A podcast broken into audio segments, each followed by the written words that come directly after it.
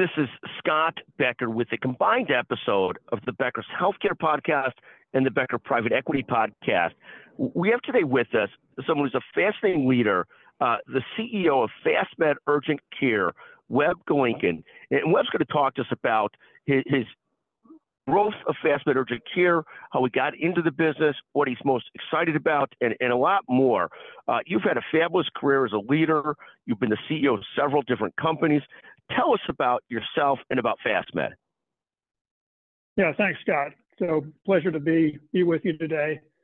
Um, you know, as you mentioned, I've been the CEO of five healthcare and health-related companies over the past 35 years, but really over the past 20 years, have focused on the, the so-called retail medicine space. Um, in 2004, I founded a company called RediClinic, which was one of the first companies to put healthcare clinics inside retail outlets. Um, and at various times, we had clinics inside HEB grocery stores in Texas, in Walmart stores in multiple states, Duane Reade stores in Manhattan, Walgreens stores in Atlanta, and then finally sold the company to Rite Aid 10 years later in 2014. And, um, you know, it was a very rewarding but challenging experience to kind of help to put retail based clinics on the map, if you will. Uh, we, you know, we faced a lot of uh, initial skepticism from medical establishment, from payers, um, from regulators, and and even from consumers. You know, who, you know, didn't know that they could get high quality health care in a grocery, big box, or drugstore. Um, but ultimately, you know, we prevailed because of high levels of patient satisfaction. Um, and I'm proud that, you know, at this point, retail-based clinics are a permanent part of the landscape. In 2017, after running RediClinic at Rite Aid for three years and also a population health management company they had acquired called Health Dialog, I joined FastMed as the CEO. And uh, we built it to, you know, one of the largest operators of urgent care clinics in the United States. We had 170 of them at, our peak and recently completed the sale of them uh, about a month ago. So I'm the retired CEO of FastMed, and um, and really more more recently have been focused on the publication of my book, um, which was published last week uh, under the Forbes imprint called Here Be Dragons, and uh, created a website and um, doing a newsletter and some blogs and podcasts, really to you know really engage in the dialogue about how we can continue to try to make um, routine healthcare more accessible and affordable. So, so, let me ask you a couple different questions because I think for our audience, a couple of these things will be particularly of interest, and then we will talk for a moment more about the book as well. Web, first of all, congratulations on your career and your leadership. Talk about the urgent care evolution. We saw this really get going years ago, went from about 3,000 to 12,000 urgent cares in the country over the course of several years. Now, God knows how many there are today. You probably do know. God and Web probably does know. But, but, but that had a huge impact on hospitals, health systems, doctors' offices. Also, in your doctor's office, that so we can get your appointment next Thursday was all of a sudden, oh, we're going to have sick hours. Can come in today because they had to respond to this. What is urgent care, mental health care ecosystem? What does it mean to hospitals and health systems? That's a big part of our audience. Can you take a moment on that question? Yeah, sure. Um, well, so Scott, I guess one thing is that to me, retail-based clinics and freestanding urgent care clinics, you know, fall under the same umbrella, if you will, of of retail medicine. And you know, the basic goal was to make you know routine, acute, episodic and preventive care more accessible and affordable to patients. Um, and as you suggest, it, you know, it, they have had an effect on the rest of the healthcare ecosystem um, because, you know, patients have responded and did respond to the convenience and affordability that we offered.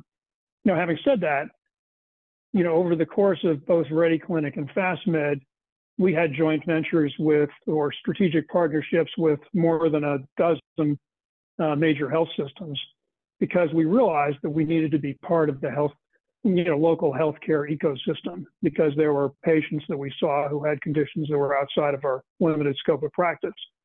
Um, and so, you know, we always wanted to be part of the ecosystem, um, but felt like and feel like, you know, we provide unique convenience and accessible, accessibility you know, almost as if we were a portal into the, the larger healthcare system. But I think that complimentary point, Web, is so well taken. I remember not long ago taking my parents to a local urgent care here. In our area, we've got Northwestern Health System and the North Shore University Health System, both really great health systems that have lots of urgent cares. Now, on some days, they are so crowded and that it can be hard to get into. But on one such day, we took my mom in, and it was such a fascinating thing to see the complementary way in which everybody worked. Because the person, I forget where we were at North Shore, Northwestern said, Look, we're booked for the day and we close at this point, but not very far away, a mile away, is this urgent care. And they're taking people on. And that urgent care was a for profit one. And, and it just reminded me that I think 10 years ago, we wouldn't have seen that type of cooperative type of thing where they felt comfortable looking at it as an alternative positive site versus something that was negative for the health system. So I thought that was just absolutely fascinating, and partly how a lot of this ecosystem has grown. So talk about that. I mean, it seems today competition, but somewhat cooperative, and not nearly as much as, oh my God, we're just in a war for every patient we could be in. More, maybe there's a war for staff, but not as much for people as it was at one time. But and, and, and does that resonate with you, or what is your sense of that? Yeah, no, I think that's. I think you're you're spot on, Scott. Um, you know, initially when I started RediClinic, there was tremendous resistance from the you know the medical establishment, if you will, because you know they felt I think that you know we we might take a lot of their patients away, and then there were questions about whether we could provide high quality care in a retail environment. And on the latter point, you know, the research showed pretty consistently that the quality of care we were providing within our limited scope of practice was comparable to, if not better in some respects, than was provided in alternative delivery outlets. But you know, we we always wanted to uh, collaborate, if you will, with other parts of the healthcare system uh, for the reason that I suggested before, which is we had a limited scope of practice and we were seeing patients that had conditions that were outside of that scope, and we needed some place to refer them to. But initially, frankly, you know, large health systems, you know, didn't really want to play ball with us. And so we were kind of on our own for a while. But that's definitely changed. And, um, you know, we've had very productive partnerships with large health systems and value those partnerships. And, and you know, I think we fit into an overall system um, where we're not only more convenient uh, for patients, but, you know, it's also frequently the lowest cost side of care. And, um, you know, we're a perfect solution for people with, you know, relatively minor, you know, conditions. And, um, you know, that's going to help the efficiency of the system as a whole. Let me ask you a different question now. Now, I'm a little bit in our private equity audience, but our health system always finds this interesting too, at least generally. Private equity investment in healthcare. It, it seems like that periodically it's demonized by DC Uh, also periodically there's blowups, like the Steward healthcare system is a is a major blowup right now. Lots of debt on a low margin business and some other collateral damage. But but talk about you know people talk about private equity as though it's a demon or the villain, but it helps to clarify to people sort of that private equity is it's it's a financial source, not villain or not a villain. It depends on like anything else who the people are. But talk a little bit about private equity in healthcare and any thoughts you have on that. Yeah, well, look, I think I think private equity plays an important part in um, in healthcare. I mean, clearly the system that we have, great as it is in you know taking care of particularly of people with you know highly complex medical conditions, it's not sustainable in its current form, and it needed to be disrupted and continues to need to be disrupted um, in order to make it more efficient and sustainable. And you know, private equity is there to provide, you know, seed capital and growth capital, um, and to help new ideas, you know, kind of get on the on the stage, if you will. And so I don't see private equity as being, you know, generally speaking, a demon at all. I think it's an essential part of, you know, what we need to do, or you know, where the funding is going to come from, and to some degree, you know, the financial expertise is going to come from to to continue to make our system more functional, more accessible, more affordable, and more efficient so that it doesn't just keep growing, you know, at, at a rate that's faster than the rate of inflation, which is not sustainable. No, it's it's it's it really is fascinating. You've worked with various different sponsors in private equity. Anybody that you'd like to give a shout out to that was a pleasure to work with, and, and anything along those lines you'd be willing to do? Well, look, I, I don't want to single any, you know, any firm out. Really, all of the sponsors that I've worked with, you know, over the years have been incredibly supportive. Um, and uh, you know, obviously, you know, people or private equity firms have different amounts of resources, uh, time frames, risk tolerances, you know, and so forth. But um, in general, you know, I found it to be, you know, a pleasure to work with private equity firms. Um, they provide, you know, not only financial support, but you know, I think some valuable operational support in some cases as well. Um, they have resources available to them. Many firms now have operating partners who um, can, you know, help smaller companies get off the ground operationally as well as financially and grow operationally. Because you know, a lot of smaller companies that are private equity funded, you know, don't have necessarily the management teams who have experience in scaling the business. And private equity can be very helpful there in many other ways. But also, I would say, you know, Scott, that strategic investors have all also played an important role in my career. And, um, you know, more recently, Blue Cross of North Carolina uh, has been a strategic investor in FastMed. They were a longtime strategic investor, actually, before I even joined the company. You know, they were terrific to work with and, you know, understood what we were doing and were very supportive of it and, and provided financial support, but also, you know, other kinds of support as well. No, thank you very, very much. And and I'd be remiss if I didn't ask you to tell us a little bit more about the book and where people could find the book and and, and so forth. Sure. Um, so the book's called Here Be Dragons, and um, you know there, there's a story behind the title that uh, that you'll read in the book. But you know basically it goes back to the days you know when I was starting up RediClinic and you know had this crazy idea and uh, you know, a lot of people told me I was crazy and that, you know, that it would never work. And uh, that was kind of a here be dragons moment. You know, I had to decide whether I wanted to keep plowing ahead or listen to, you know, all of the naysayers. Um, but it's the book is really a story about the evolution of, you know, my involvement in healthcare. I started out actually the first big thing I did was to start a cable TV network devoted to health called America's Health Network. Uh, which was ultimately sold to Fox. And we were in about 25 million households providing healthcare information to consumers. This was pre-internet, when when consumers really couldn't get easy access to high quality health information. We had Mayo Clinic as a content provider, built a big studio at Universal Studios Florida, you know, and it was a very you know exciting venture. Um, and then what I noticed along the way was that while consumers were having a hard time getting access to health information. It was made easier, considerably easier by the internet, but they were having a hard time getting access to routine care.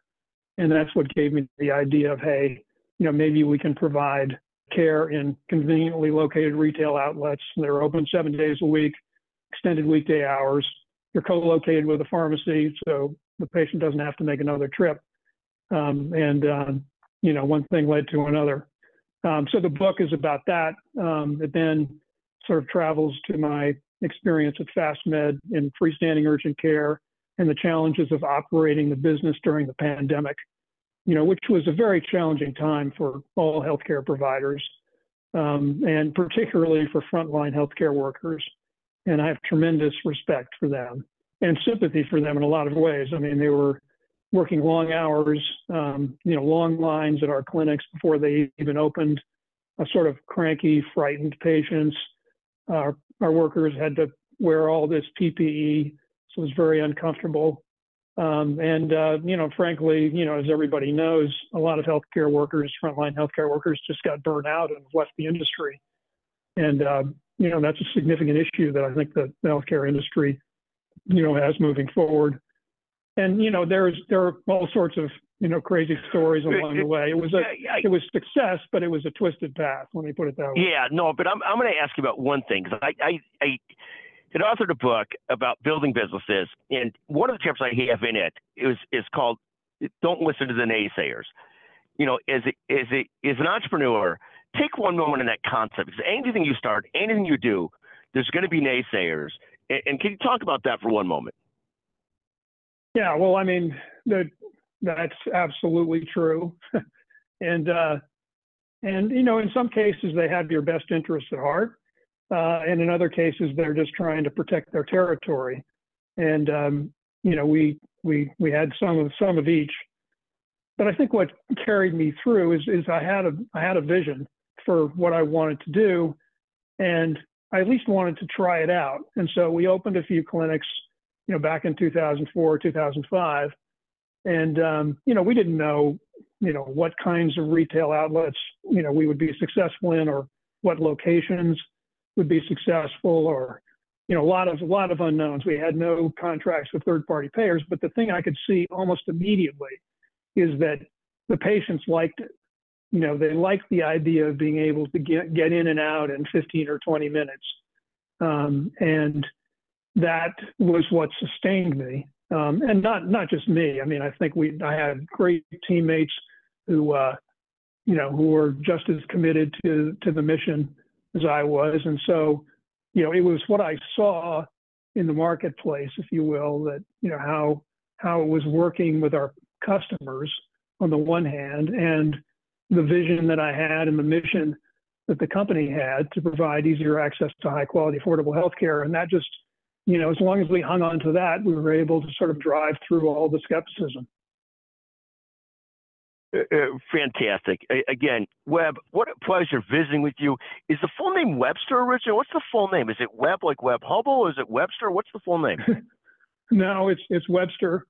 Um, you know, most people call me Web, and so I've I've just shortened that over the years. Only a few people who knew me knew me way back in the day still call me Webster, but I have a website uh, called webgolinkin.com, you know, where uh, I'm doing some blogs and and um, a newsletter that I'm starting to push out, and, and you know also sort of collecting articles on the theme of increasing uh, healthcare affordability and accessibility. That I hope will be well, you know, will contribute to the dialogue of how we can continue to make progress with this great health system we have. Uh, fantastic. Web, a pleasure to talk to you. I assume that the only people that call you are people that have known you for a very long time or people that are very mad at you. But but I assume well, we'll stick to Web. I want to thank you for joining us. We'll release this on both the Becker's Healthcare and the Becker Private Equity podcast. What a what a fascinating career. Congratulations on the book, and, and what a great pleasure to visit with you. Uh, Scott, pleasure is entirely mine, and, uh, and thanks for having me.